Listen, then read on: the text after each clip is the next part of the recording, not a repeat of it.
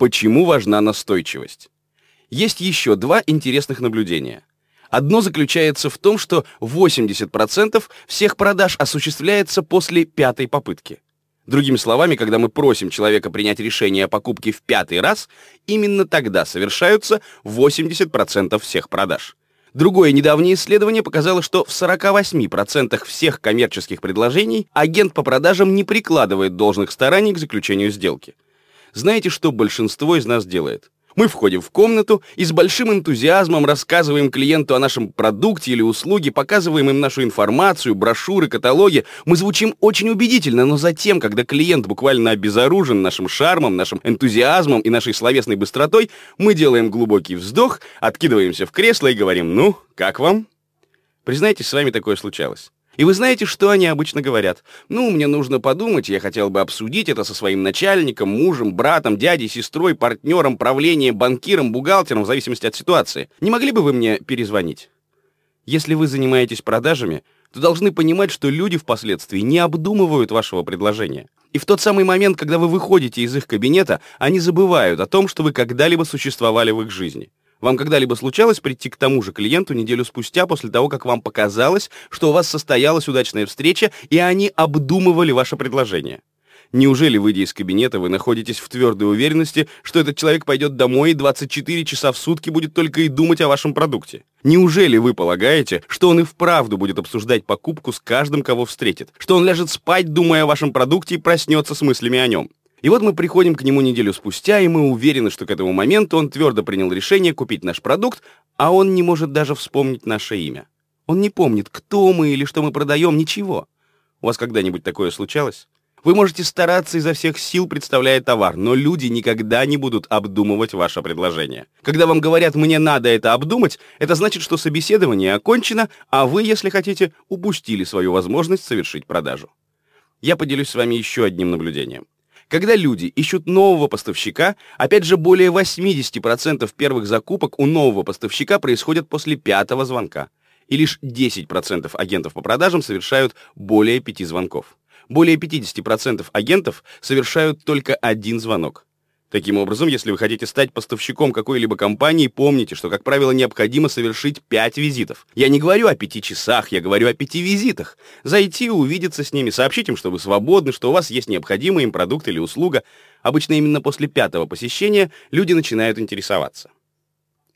Почему мы откладываем звонки и визиты? Причина, по которой мы об этом говорим, следующая.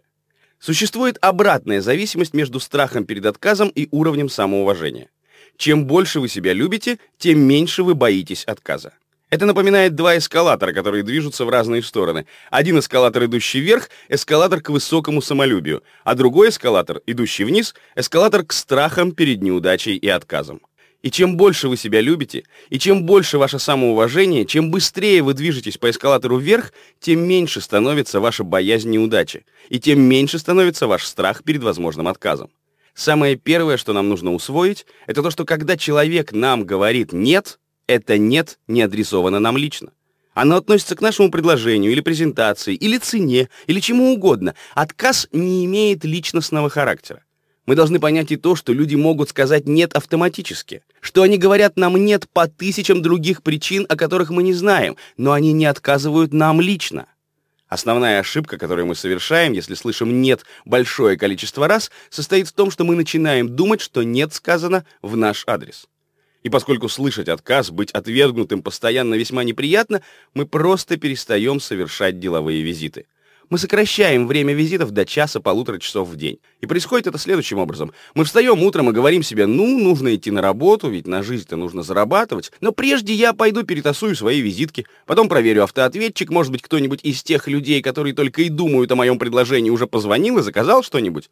И мы идем в офис, наливаем себе кофе, нужно ведь взбодриться рано утром, без этого нельзя, ну и пообщаться с кем-нибудь, чтобы размять речевой аппарат и настроиться на рабочий лад. И вот таким образом раскачиваемся до 10.30, и вдруг обнаруживаем, что уже почти время ленча, и что надо бы пойти и нанести кому-нибудь деловой визит, и мы уже вот-вот готовы сделать звонок или нанести визит, как вдруг осознаем, что многие потенциальные клиенты, вероятно, ушли на ленч, а отвлекать людей во время ленча не годится, все идут на ленч в 11.30, и мы продолжаем убивать время. Наступает 12.30, час 30, а звонок так и не сделан. Разумеется, не стоит набрасываться на людей сразу после ленча. Не лучшая идея, ведь вдруг это приведет к несварению. Да и вообще у этих людей есть своя работа, которую им надо делать, и мы решаем подождать двух, двух тридцати, трех часов. Затем мы совершаем пару визитов, смотрим на часы, ну вот, уже 3.30, 4. В это время многие уже находятся на пути домой, правильно? Никто не засиживается у себя в офисе допоздна. И кроме того, никто не хочет, чтобы ему надоедали в это время. И вот мы возвращаемся к себе в офис и говорим, да, какой неудачный сегодня выдался денек. Сплошное невезение.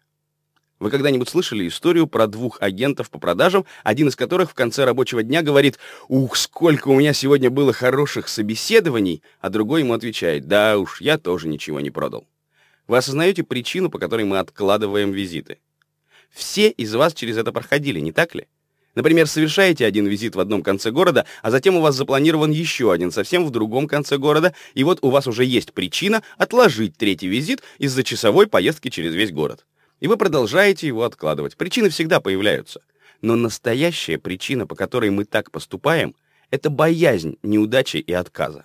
И любой способ повысить свое самоуважение, любой позитивный разговор с самим собой, самомотивация, позитивный энтузиазм, самовнушение, все то, что можно сделать, чтобы повысить уровень нашей самооценки, все это повышает нашу продуктивность в продажах. Из исследований, которые мы провели, мы выяснили, что существует прямая зависимость между самолюбием человека и его доходами от продаж. То есть, чем больше вы себя любите, тем лучше вы проявите себя в деле. И если вы превратитесь в организм, постоянно повышающий свое самоуважение, одного этого будет достаточно, чтобы достичь высоких показателей. Позвольте мне объяснить вам, почему так происходит.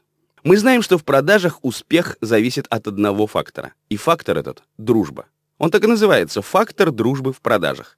Этот фактор заключается в следующем. Клиент не примет ваше предложение до тех пор, пока он совершенно не убедится, что вы его друг и что вы действуете в его самых лучших интересах. Другими словами, самое первое, что вам надо сделать во время собеседования, это подружиться с клиентом. А как только мы подружились с клиентом, мы готовы предлагать ему наш продукт или услугу.